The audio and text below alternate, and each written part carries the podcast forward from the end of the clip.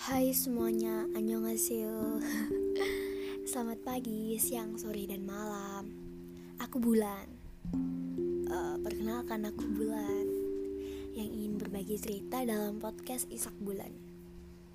Oke, okay, sebelumnya kata patah tak kenal maka tak sayang. Tapi kalau aku udah sayang tapi gak ada kepastian. Aduh sakit banget ya. Gimana nih harinya? Capek ya?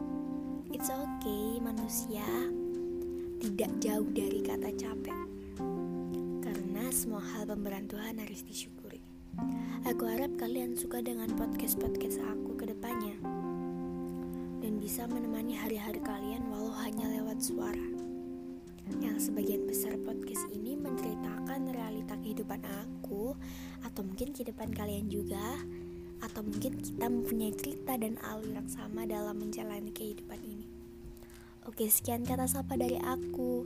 Nantikan episode selanjutnya. Bye.